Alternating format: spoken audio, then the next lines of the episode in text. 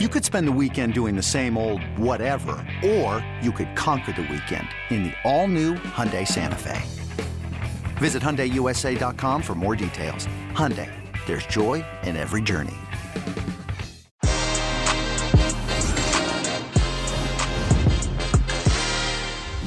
Mohamed Salah, Riyad Mahrez, Kalidou Koulibaly, Achraf Hakimi, Thomas Partey, Sadio Mane, Andre Onana, some of the biggest names from world soccer are converging on Cameroon for AFCON 2021, which kicks off this Sunday. Today, I'll be looking ahead to the 33rd edition of Africa's premier competition with the help of a very special star studded panel the meme lord of CBS Sports Golazo and proud Nigerian Tosin McKindy, North African football expert Maher Mezahi, and my man Michael Lahoud, Austin FC's color commentator who represented Sierra Leone at the competition. The Que Golazo AFCON 2021 preview begins right now. Hey everybody, welcome to Que Golazo. Thank you so much for being part of the family. We are on youtube.com forward slash Que Golazo. We are nearly there to 7,000 subscribers. I'm telling you, I feel like by the time you listen to this or watch this, we will have passed it. So thank you,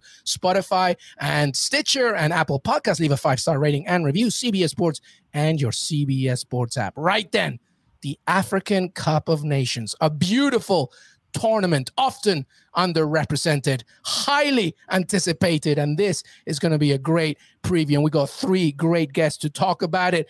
Uh, let's begin, first of all, by saying hello to everybody. Michael, how are you, buddy? Ah, fine. Thanks. Having thanks for having me on, Luis. It's been uh, it's been a long time coming, and this is the show to be on. Absolutely, absolutely. I'm so happy to welcome you here, my friend. And of course, we have Maher Mezahi. You know what? I was saying, Maher, that at the beginning of the show before taping, Twitter is a beautiful thing. We were able to connect. And look, here you are. How are you, my man? I'm doing good. I'm, I'm quite busy at the moment, planning and prepping to head out to Cameroon. I'll be out there on Monday. So just uh, making sure all the details are in check and really looking forward to this. I love it. I love it. Just a, a proud Algerian, and uh, you, I'm sure you're feeling very confident about the tournament itself as you head up.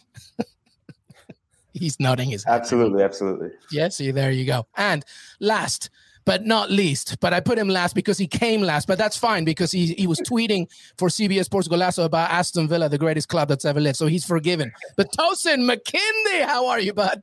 I'm good, man. I'm good. I cannot complain. It's good to be back. Um, on here earlier, so in the year, well, last year. So good to be I, back. I know, right? It feels like a long time ago, but it is good to have you back, brother. And uh, this, everybody, is the African Cup of Nations 2021. And basically, this is what it's all about. We're going to give you the lowdown on what the tournament is all about, maybe some favorites, some upsets, some uh, some storylines to watch out for. And we have none other than a great, great cast. As I mentioned, uh, Myers, a North African expert, Michael Lahoud, of course, aside from all the work that he has done, he has played in the tournament himself, representing uh, Sierra Leone, and Tosin McKindy, of course, who's our very own CBS Sports uh, African Cup of Nations expert as well, as well as many other things. So we'll get straight into it. Let's talk about the tournament for a dummy perspective, uh, Maher. Uh, why, by the way, why is it called AFCON 2021?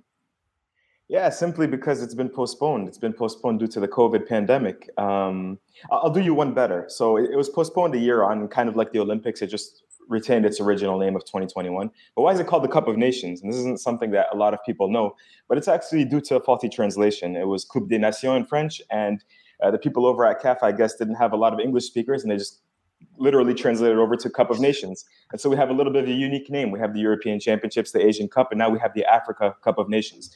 So it's going to be a tournament taking place in Cameroon from the 9th to the of January to the 6th of February. 24 teams. This is the second uh, tournament where we're going to have 24 teams in its expanded format. We have six groups of four, and uh, the top two of each group will qualify to uh, the next round. And also, the four best third place teams will, will make it on as well. So, you can expect a lot of the heavyweights to, to make it into the knockout stages. Um, and yeah, so it's, a great tournament. Uh, you know, the, the cliches are you're going to see colorful fans, you're going to see sometimes poor pitches, you're going to see uh, great goals, you're going to see uh, a lot of intensity. Um, but yeah, it's a tournament that I've fallen in love with. And, and my personal goal is to hopefully cover, I don't know, 15, 16 of these tournaments by the time my journalism career is over.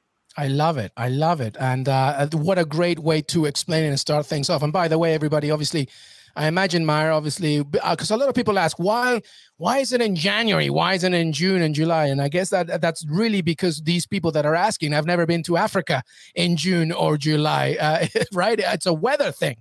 Yeah, by holding it in the winter time, you know, in January, February, you're really opening up, you know, like we can hold it like in 80 85% of the countries in africa. If it was only in the summer either because of temperature or because of you know the, the, the climate it, it's sometimes it's very wet. These wet seasons and when it rains in central africa it rains i've been to gabon before when it was that rainy season and i was in an airbnb that had a normal roof but it felt like i had a tin roof over that's how loud the, the rain was coming down so like it, you could talk about flooding and then you talk about the infrastructure it's not easy to get from city to city really holding it in January is the solution for Africans. I understand it's not convenient for a lot of European football clubs or or, or, whatever the case may be. But this is the reason why we hold it in the winter. I love it. What a great way to explain it. Well, let's move on because uh, another part of all of this, by the way, uh, Tosin, is how for so long it's, it's not recent uh, it's been forever to be honest with you there's always been a, a few certainties right death taxes and, and non-africans disrespecting AFCON, just you know asking all these silly questions. Oh my God, my play, my team, uh, my Premier League team's going to miss this player.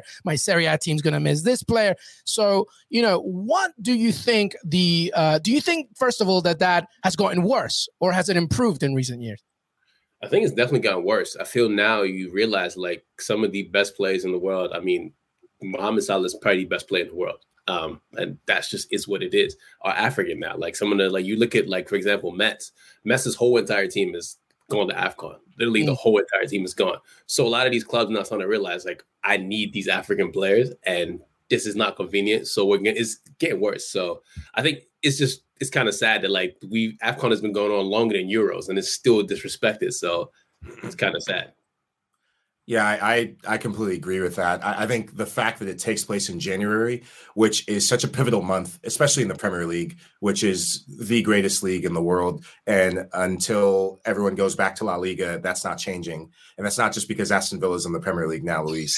So just wanted to set the record straight. But because it takes place in such a pivotal month in leagues around Europe, and two because of the coverage and and the lack thereof, I think you see respect waning. I've I feel like there was more coverage and better coverage of AFCON in years past, and now it's dwindled a bit. So the fact that we're talking about it on this show is something I'm very prideful of and proud of. And Liverpool, one of the best teams in the world, their attack is going to be thwarted significantly. And rather than fans having a lot of pride for these players and their, their national teams, there there's a lot of what's the word that's not going to get me kicked off air? There's a lot of frustration that you're going to be missing two of your star players for a team like Liverpool for about a month in what could derail your Premier League title hopes. Yeah, absolutely. Let's stick to that point actually, because and I'll come back to you, uh, Tosin and Mar. Please feel free to jump in. But regarding the Premier League, you know, Watford have been a very interesting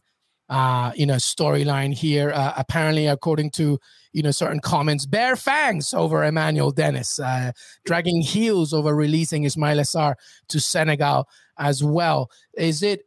Do you feel like? I guess my question is, when you're an African fan and you're looking at these teams failing or re- uh, not wanting to release certain players what is the overall consensus, especially now during a pandemic, especially now economically, as Mara was saying at the top of the show, how financially it's an important tournament. It's not just because from an entertainment perspective. I mean, I go ahead. I mean, I think for me the biggest thing is it's it's disrespectful. I mean, I understand like with Nigeria situation, Emmanuel Dennis, that was very specific because um Kim and Emmanuel Dennis and Gernot Rohr did not get along. So when they fired Gernot Rohr, it was like a whole different situation. But I still feel at the end of the day, the player said he wants to play for place for his country. Um, and I understand that's Watford's best player right now in form, and they want to keep him because they want to stay up.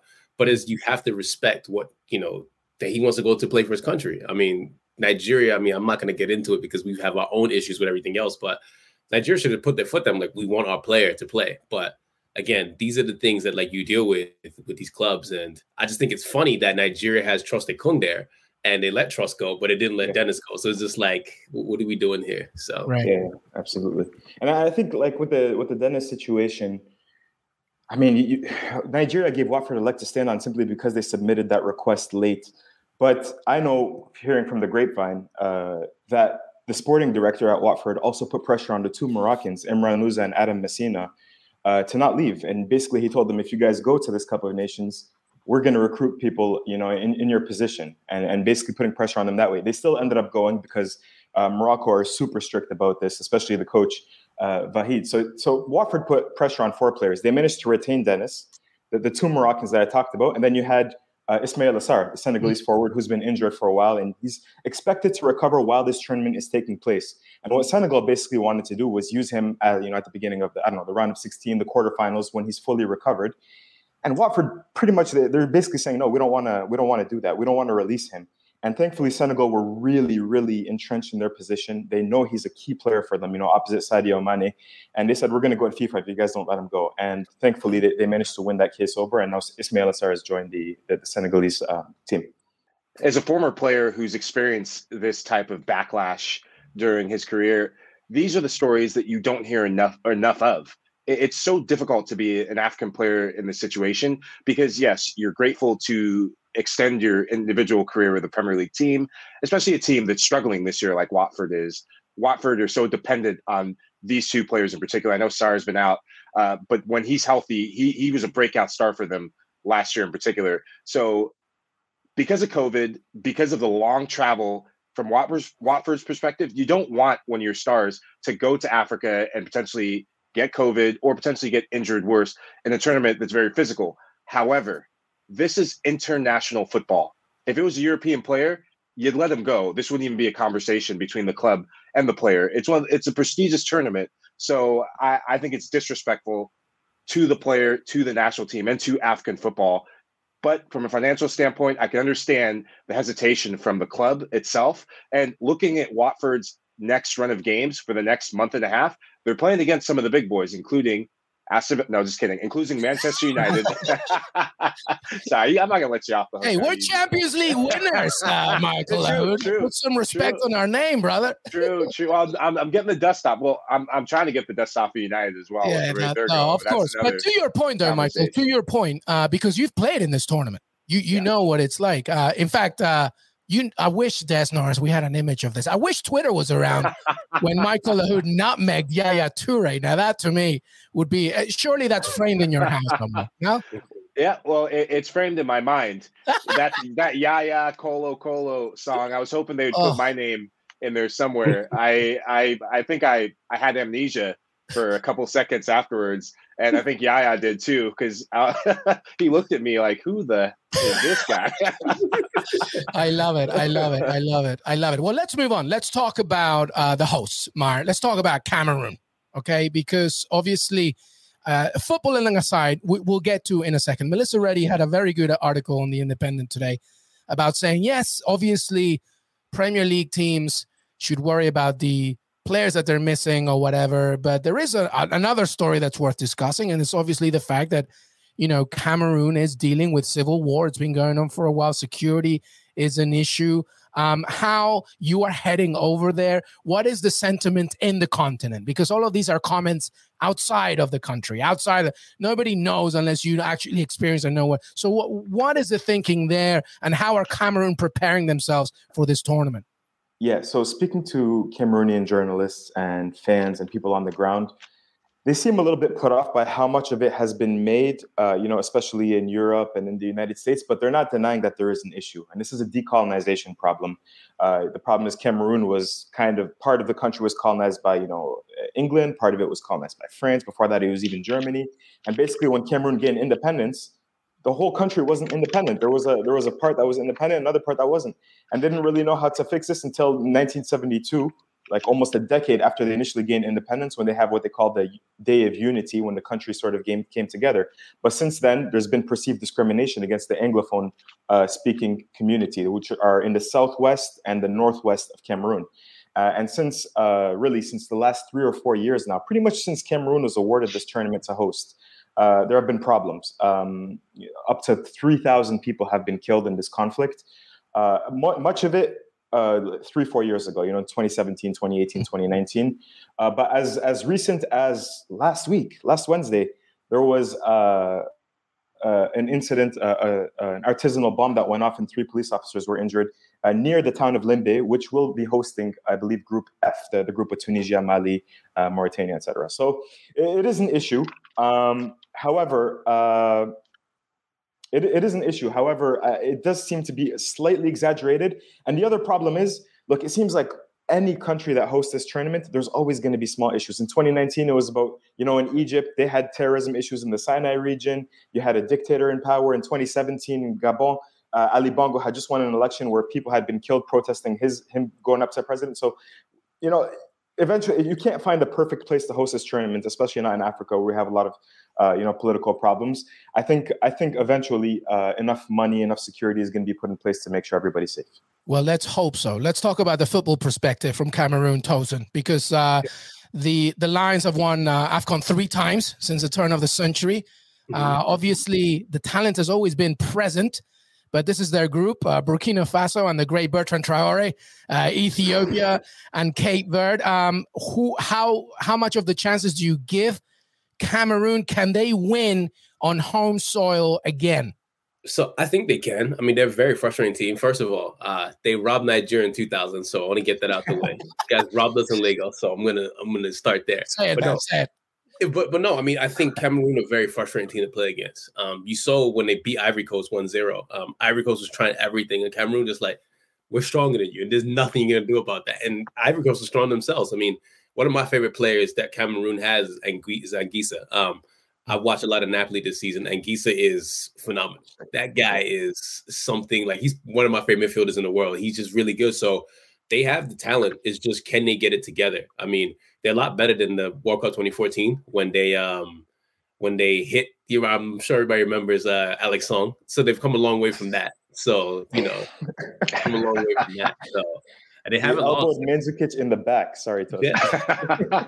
and they also haven't lost a competitive match since 1970. So at home. So I mean, listen, you know, yeah, and the and the home advantage m- might might be of benefit of them. Uh, we're gonna take a break, everybody. Before we do that, uh, just some final thoughts on on basically the the anticipation of Cameroon hosting it. Uh, Michael, as a player, would you uh, would you feel uh, safe uh, going there? Are you would you be you know because even if you are an African player and you've already played your trade in Europe for a long time, what do you think the mentality is going into this tournament? I think that plays in the back of your mind, the safety issue. There's been a precedent set. Remember Togo, I think it's 2013, where safety became a major issue. We obviously, from a football fan and African soccer fan perspective, you don't want that to re- be repeated. However, precedents have been set where things can be put into place where the player's safety is of paramount importance. And I think the fact that there's a pandemic alongside of this there's going to be a lot of security measures put into place so that players are protected. Yeah, absolutely. All right, we're going to take a break. When we come back, uh, the AFCON 2021 preview will continue with this fine gentlemen, and we'll talk about the favorites, uh, a few other teams, including, of course, Morocco, Egypt, and Tosin's Nigeria, Ghana, and so much more. African Cup of Nations 2021 preview. We'll be right back. Robert Half research indicates 9 out of 10 hiring managers are having difficulty hiring. If you have open roles, chances are you're feeling this too.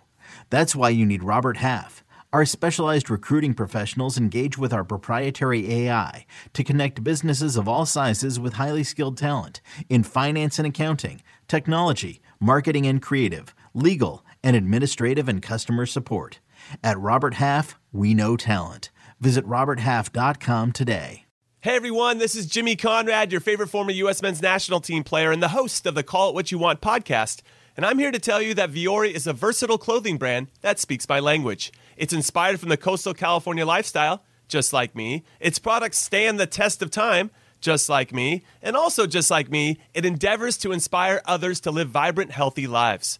Vuori gear is designed to look great in everyday life while also being perfect for any workout activity. I'm currently rocking the men's Sunday performance jogger, and don't let the name deceive you. You can wear these babies any day of the week and in any situation. I'm talking going to the office, running errands, the gym, whatever your heart desires, because Vuori is an investment in your happiness. For our listeners, they are offering 20% off your first purchase. So get yourself some of the most comfortable and versatile clothing on the planet at vuori.com slash sports. That's V-U-O-R-I dot com slash sports. Not only will you receive 20% off your first purchase, but enjoy free shipping on any U.S. orders over $75 and free returns. Again, go to vuori.com slash sports and discover the versatility of Vuori clothing.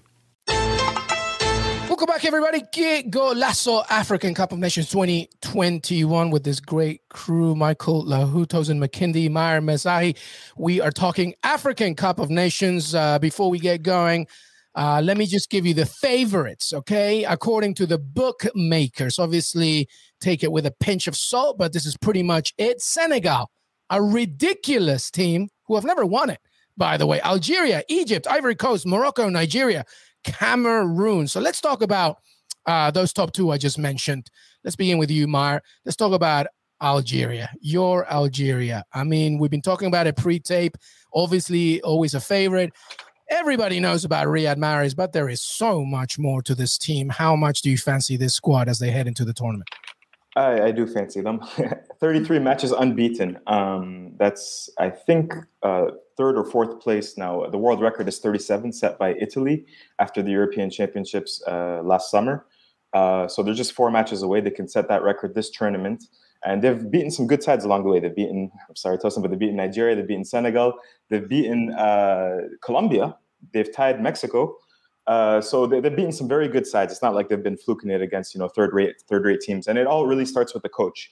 Riyad Mahrez is a quality player. Ismail Bennacer from AC Milan is a quality player. Aissa Mondia Villarreal, good player. It's the coach though. The coach is like he's perfect. He's like young enough to be relatable to the players. He played for the national team. He was a captain before. He has his diplomas. You know, he has his UEFA Pro license, which a lot of coaches don't have in Africa, which is mind blowing to me. Uh, he uh, yeah. is young enough again to relate to the players, but old enough to be seen as an authority figure. So for me, it also it starts and ends with him. He's tactically uh, flexible, and I think that's why I think they have a slight advantage over Senegal. I think it should be flipped a bit because Algeria beat Senegal twice, once in the group stages, once in the final in the previous Cup of Nations, and Senegal I don't know what the issue is. They have a mental block when it comes to finals. They've never won a Cup of Nations, and even at the youth level, at the under 20 at the under 20 level, they lost the 2019 under 20 Cup of Nations. They lost the 2017 under 20 Cup of Nations and the 2015 one, three in a row. And then they went to the final in the senior uh, under 2019 Cup of Nations, and they lost that as well.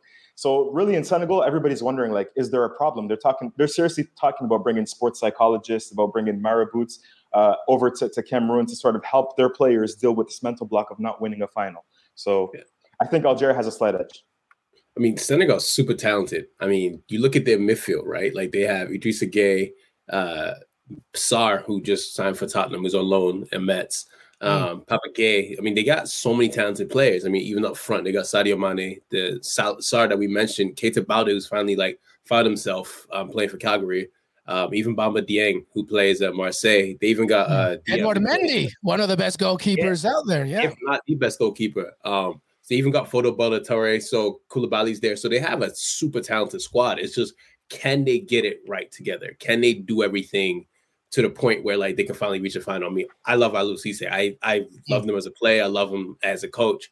I think it's nice when you see an African coach from their country coaching their team, and he has the respect. Um, it's just can they finally get it together? That's all it is. And they have Sadio Mane, which is you know the biggest part of the part of the answer is already there, right? Yeah. So yeah. Well, we've seen this before, and it's it was in the form of Cote d'Ivoire, their golden generation. When you have players playing at such high levels throughout Europe, the expectation just goes through the roof. And the expectations in Africa, you think playing in Europe brings pressure. In Africa, as you know, Tosin, they will run you off the field and back to your mama's house if you don't win.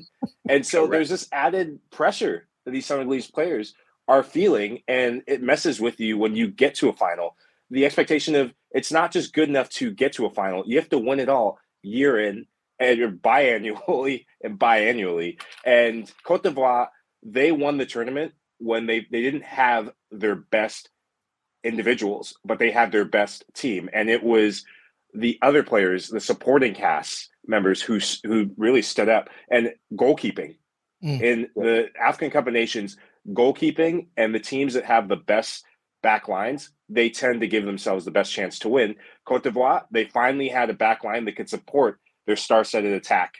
Mm-hmm. And then the goalkeeper has to come up with a whirlwind of a game and, and stand on his head in the, latter stages of the tournament. And they they have one of the best goalkeepers. I agree with you. Whoever said it, one of the best goalkeepers in the world, if not the best, Edouard Mendy, who happens to just play for a team I don't like, Chelsea. a game changer for sure, Edouard Mendy. But obviously, to your point, you need a full squad and like uh, Myers said, a, well managed team. And I was just uh, reminding myself, you mentioned the Algerian manager there, Myra uh, Djamel Belmadi, who played for Southampton. I remember that uh, a while back. Yeah, very gritty kind of player. And I'm sure that that's exactly what he's instilling in his Algerian squad. All right. Well, listen, uh, the groups were Algeria, Algeria, Ivory Coast, Equatorial Guinea, Sierra Leone. There, Michael Lahoud. Group B, Senegal, Malawi, Guinea, and Zimbabwe. Marvelous Nakamba in the house. All right, let's move on here. Let's talk, uh, Mara. I'll come back to you here. Morocco we know Morocco has talent. It's been historically proven.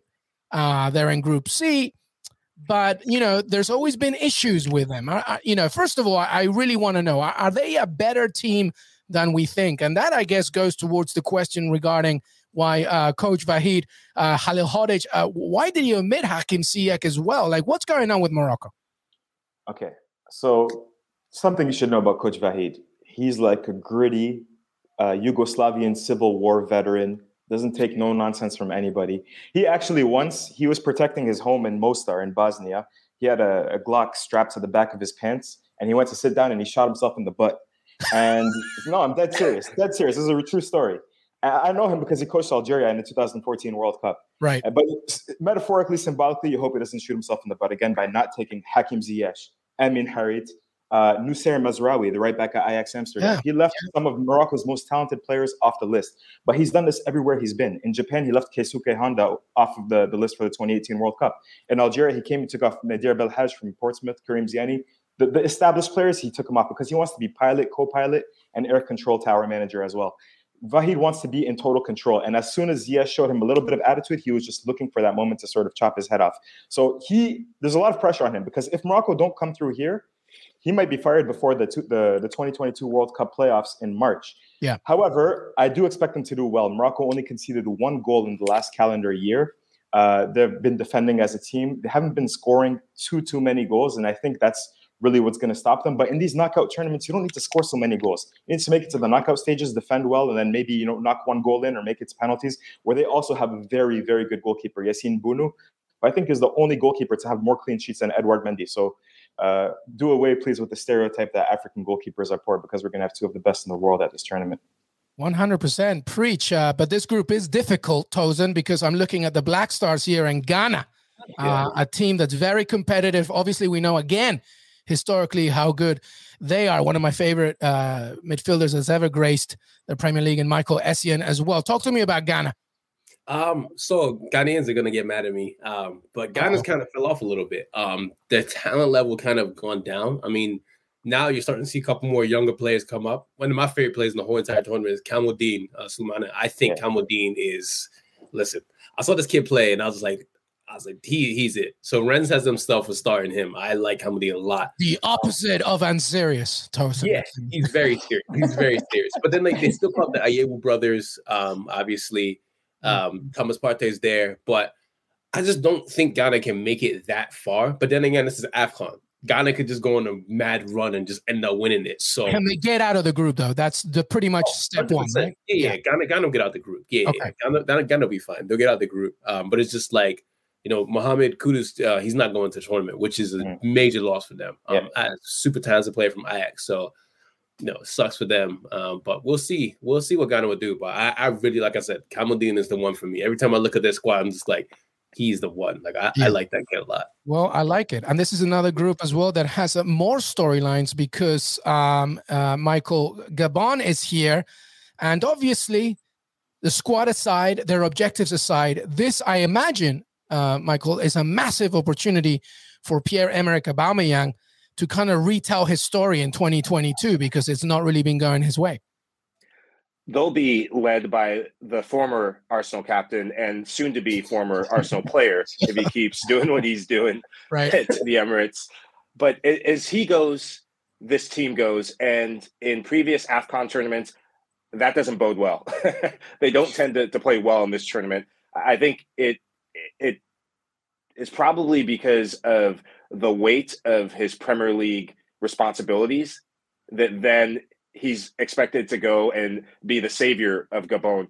In the AFCON tournament, one player does not win you the trophy. It's yeah. the best teams. And so he needs the supporting cast to step up, but he'll be highly motivated, as you said, because this is his dress rehearsal, not just for Gabon, but for a new contract. Yeah, it's an audition. for his it's career. An audition, one hundred percent.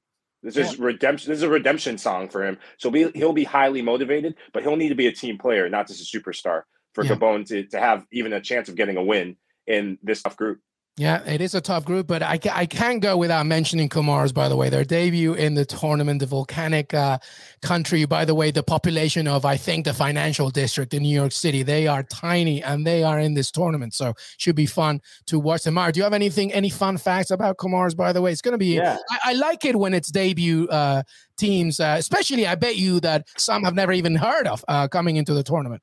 Okay, here's 10 bucks to anybody can tell me. Not you, Tosin, I don't trust you. What, what is a coelacanth? That's their mascot name. That's their name. What is a coelacanth? I have no idea. Yeah, a tell prehistoric me. fish found off of the coast of the Oh my God. Yeah. Okay, Mar, now that you've told me that, I want them to win the whole thing. That is an amazing mascot, and they better at least get out of the group. That's incredible. Yeah, and the cool thing about Comoros is that they have a huge diaspora in southern France, especially in Marseille. They have 100,000 hmm. Comorians there. And if you look at their side, just go on Wikipedia and sort of click on their players and look at where they're born. You're going to see Marseille, Marseille, Marseille. At least half the side is born there. And so they've come up with like sound footballing education. You know, like they play in the lower leagues in France, but they're tactically they're going to be good. And they pushed a lot of sides very, very closely recently in, in, in the last over the last few years in World Cup qualifying. They pushed Morocco, they pushed Cameroon uh, to draws and, and close losses. So I expect them to, to put up a good fight, but I don't expect them to get out of the group. Oh man, but that prehistoric fish, I want a shirt with that on it. I, it's amazing. All right, let's uh let's talk about Group D before we go to Egypt because obviously Mohamed Salah, uh Trezeguet, from my perspective, I want to talk about the Super Eagles because oh, Nigeria is basically Tosin uh, the Brazilian telenovela that everybody expects them to be. It's just so many storylines from left, right, and center. Injuries aside, um, you know, uh, health issues due to the pandemic aside, there are so many things that are going on. What, where do we begin with Nigeria, Tosin McKindy? We don't. I mean, literally, as we're recording right now, like we just had a player, basically, like according to the media back home, Ighalo can't go to the World Cup. As I mean, is the AFCON as we're recording this live. So like this is happening as we're speaking. He posted his Instagram like basically like God has his battles and this and that, like just cryptic messages. Never moment. Yeah. So we literally before the tournament, we not only were like the last team to put out our, our entire team, we've also made five changes to our team since then. So, so the key the key changes, by the way, just so we we we had a little bit more context here. The manager Rohr sacked. Uh, Joseph Peseiro appointed, but interim manager uh, Augustine Eguavoen is at the helm for this tournament. We talked about Denis Emmanuel, of course. Victor Osimhen, that's a big storyline there, mm. Tosin. What's going on with him? Because presumably he was uh, going to recuperate for the tournament, but what's going on? Basically he broke his face. Um, I had to watch that game. Literally, um, yeah, yeah, literally broke his face. I was watching that game live, and I saw. I was like, yeah, no, he's done. Um, caught COVID, so that's a double whammy. Um, he's out. Aaron Udenis is out. Shehu is out, who's like our utility man. Um, Leon Balogun is out, and yeah, so so but Osimhen's uh, decision though was uh, because he, like technically he would have been fit, but he kind of said, "Look, uh, I'd rather focus on the World Cup qualifiers than the tournament." As a Nigerian, do you do you like that, or do you do you do you, do you wish that it was one or the other? It is what it is. I mean, I think mm-hmm. Nigeria, and this is not even to like because I'm Nigerian. I think Nigeria, talent wise, we have probably the best attacking players in the world. Um, it's not even remotely close to the amount of talent that we have up front. Yeah. It's just, do we put those pieces together in the right place? Like, I'm a big fan of Taiwo Awoniyi. I remember yeah. watching him in the Youth World Cup. Um, he was in the same team as Kelechi Iheanacho, by the way, and Uzo, who's our goalkeeper. So we're finally starting to get the younger players who played in the uh, youth tournaments together. So I think Nigeria has enough talent to like bypass the miss of Osimhen and Dennis. It's just, are we going to put the pieces together? Are we going to actually get get it right? So that's yeah. where I stand. Not only do they have to get it right, Maher, but they have to get it right uh, in a group where they includes uh, Sudan, Guinea-Bissau, uh, but also Egypt. Uh, Mohamed Salah's Egypt. Talk to me about Egypt. Yeah, just a quick word on on the other teams first. The, with all yeah. due respect to the people of Sudan, might be the worst team in, in the tournament. In my it's opinion. over. Just killing the yeah. numbers. Yeah. Guinea-Bissau actually might be a team to look out for. They have some experience now at this tournament. They were debutants in 2017, but players like Alfa Semedo, Frederick Mendy uh, could could be uh, useful additions. They could put up a, a, small fight like Comoros, but I don't expect them to make it through. Um, Egypt. Okay, interesting. They have Carlos Queiroz. Carlos Queiroz, born in Africa, born in Mozambique. Um, knows Africa well. He's coached South Africa. He's you know coached Keep you Jersey, by the way. Yeah. United. What is it? yeah, United. United Yeah, yeah, yeah, yeah. Former, former Alex Ferguson. Is Alex Ferguson assistant? His former yeah. assistant, correct, and also just came from managing Colombia, which is not easy feat as well. Yeah, Algeria beat him when he was managing Colombia. That's right. He's, he's, he knows the continent very well. He does his homework. They're super prepped, um, and he's doing a great job with Egypt so far. Uh, Egypt, though, is it's weird because they've got a lot of new players. So they'll be obviously relying on Mohamed Salah. He's probably the best player in the tournament, probably the best player in the world at the moment. Uh, but they also have uh, a striker at Galatasaray, Mustafa Mohamed, who's really, really good. And they also have on the left wing uh, this live wire, this kid that popped out of nowhere. His name is Omar Marmoush. He's playing at Stuttgart in, in the Bundesliga. Got voted Rookie of the Month, I think, back in September in the Bundesliga very, very crucial goals in FIFA World Cup qualifying against the likes of Libya and the North African derby. So I, I really like their front line.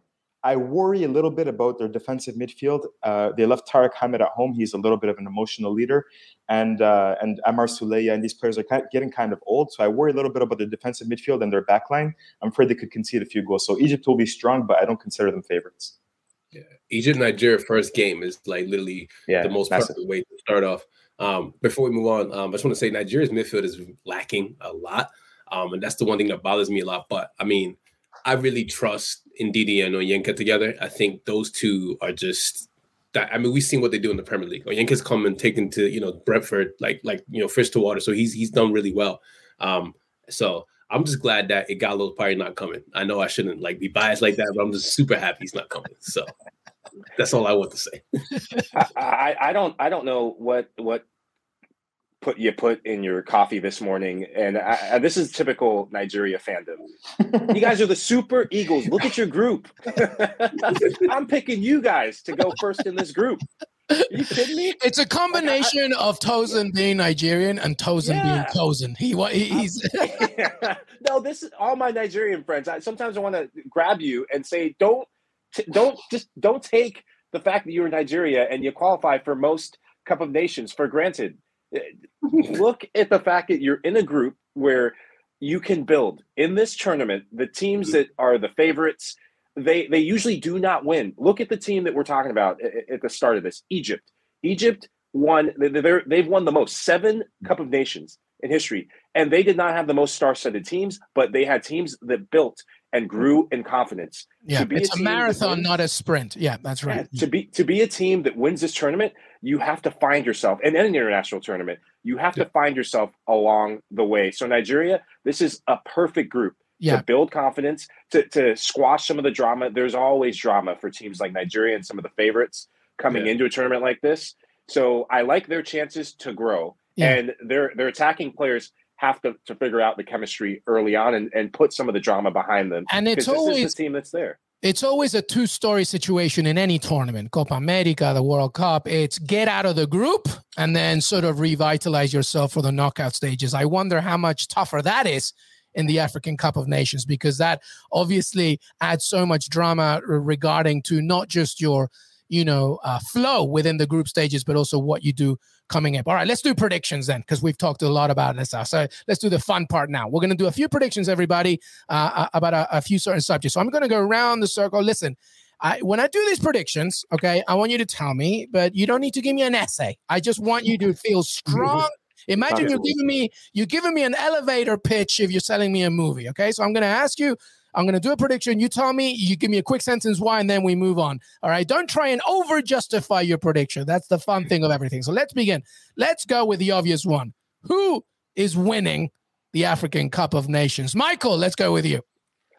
Oof, uh, Maher, you, you are going to love me for this or hate me. It's not going to be the Foxes in the boxes this year. uh, it's not going to be Algeria. I, I think this this really could be Senegal's year. They have so many players peaking at the right times in their in their career. Sadio Mane, he just came off scoring against Chelsea. He is number two for Liverpool alongside Mohamed Salah, but he is a player that could single handedly change a game.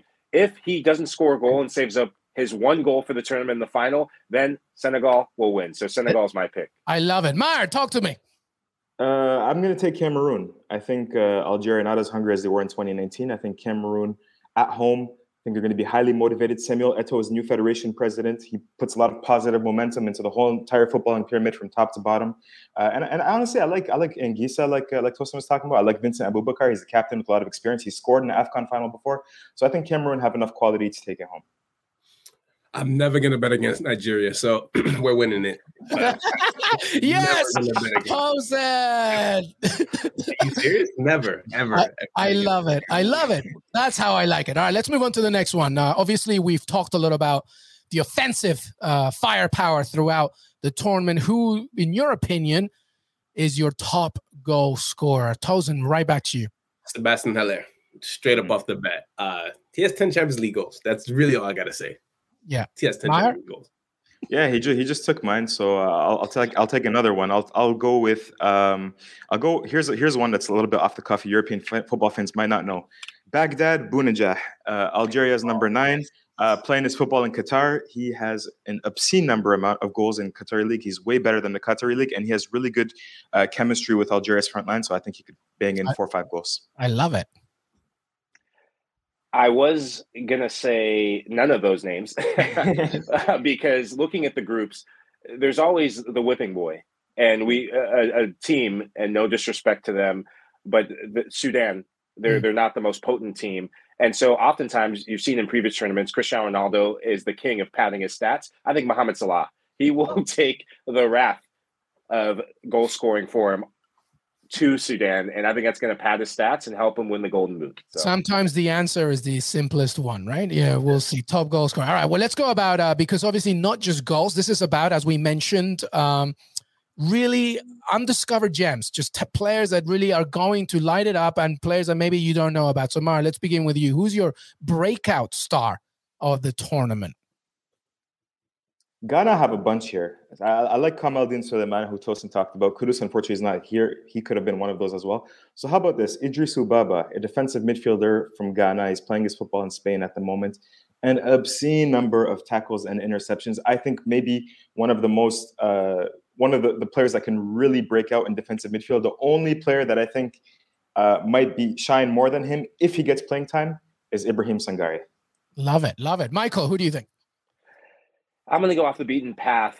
It's a player from Bertrand Traore's own oh, Burkina Faso. Say Traore, but you can't say no, no. I, I, I can, I can. I've, I've been dogging know, on Aston Villa also. I, I can't, but it's a defender, and I, I, think he's he's a guy that that so many people throughout Europe are talking about. He plays for Bayer Leverkusen, and it's Tapsoba. He is a smooth operator out of the back.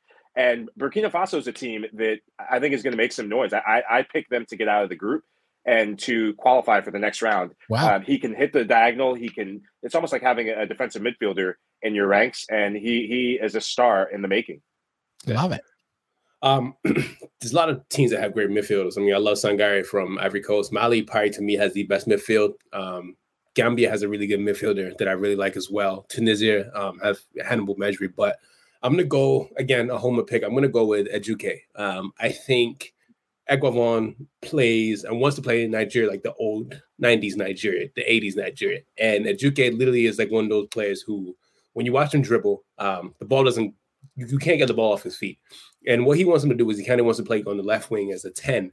So coach believes in him. He's name dropped him a million times. I feel like Ejuke has the confidence from the coach, and you're going to finally see like a Nigerian player can actually dribble. Um, And Ahmed Musa won't play, so I'm happy about that. So I love it. A Nigerian who can finally dribble. I'm thinking about somebody with two names who is basically one of my heroes growing up. Uh, yeah, that's right. Me and Jonathan Johnson always talk about him. All right, let's talk about the biggest upset. Obviously, there's going to be teams, as uh, we mentioned already. Michael mentioned Burkina Faso that maybe uh, you know they will get out of the group. Maybe not so much of an upset as other storylines that could perhaps come into play. Tosin, let's go with you first. Who is the biggest upset here, uh, in your opinion, from the tournament?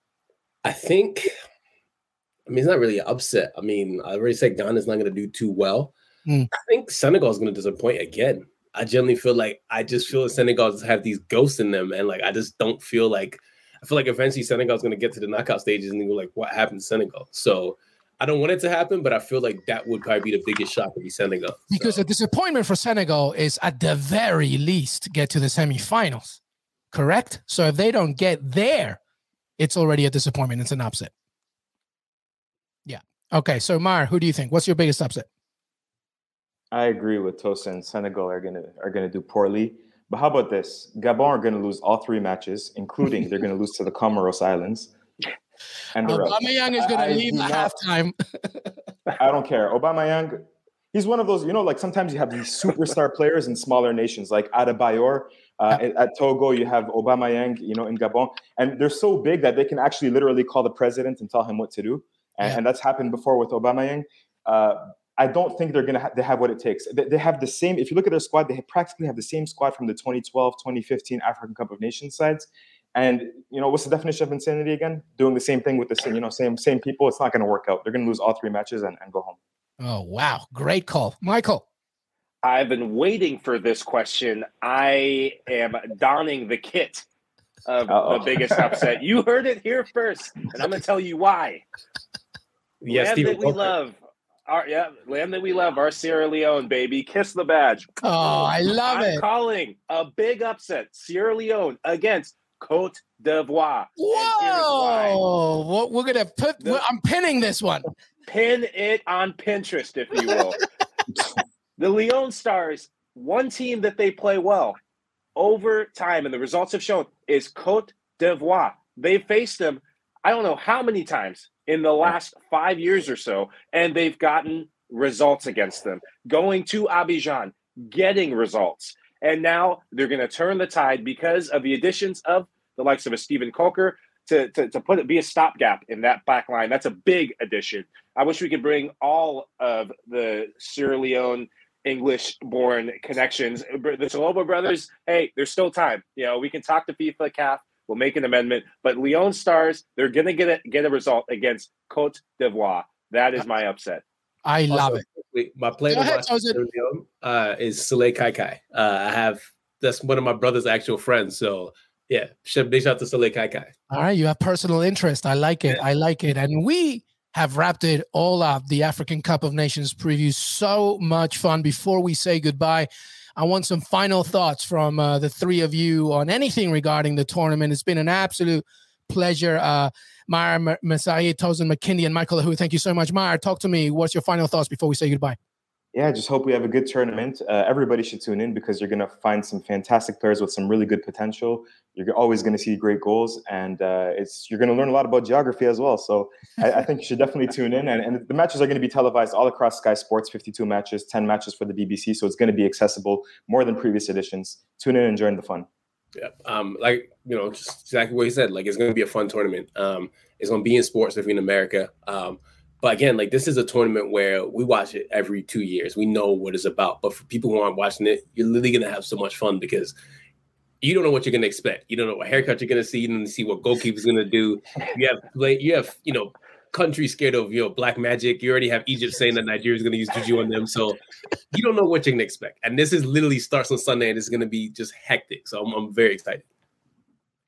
Uh, one of the things I, am so proud of of soccer in this country, especially in the states, is it is the growing nature of the game. And if you're if you're new to the game, this is a great tournament to get educated on the world's game because this tournament is for the, the people of the world, and especially to, to spotlight Africa. When you turn on the TV in the mornings and you see Watford on, and you don't know who half the players are because they're not Cristiano Ronaldo, this is a great chance to get educated on the rest of international football. Because a lot of these players they're going to be stars in the making. They're going to be on your favorite teams uh, whether you're an aston villa fan a united fan um, whatever your team is so great chance to get educated and and to really grow your passion for the beautiful game so i'm, I'm looking forward to it and I mean, this has been decades in the making to see my home country, Sierra Leone. So there's a lot of pride, and I know uh, my family and I couldn't be happier just to be putting on the kit to support the Leone Stars. I love it. I love it so much. And this has been a fantastic uh, preview. Tosin, McKindy, Maher, Mezahi, Yeah, and who do you Michael. think is going to win? Who do? I think is going to win? Yeah, that's what I- I, I'm going with your Algeria. I just think sometimes the, I, think, I think the pudding is too sweet. Sometimes I think they're just too damn. When you don't have to rely just on Riyad Mahrez, you know there's a problem. So I'm going with Algeria for sure, absolutely. But hey, I'm just. But by the way, my second team, Comoros on their prehistoric fish. Right, there I love it. That's what I'm going for. But I want to thank all three for this amazing, amazing preview. African Cup of Nations. Michael Hood, Tosin McKindy, Maher Mezahi. You guys have been amazing. Have a fantastic, fantastic tournament. Thank you for watching Que Golazo and listening Que Golazo Pod on YouTube, on Twitter, as well as Spotify, Stitcher, Apple Podcasts. Leave a five star rating and review. Enjoy the tournament. And just like Michael said, celebrate African football. We'll see you next time.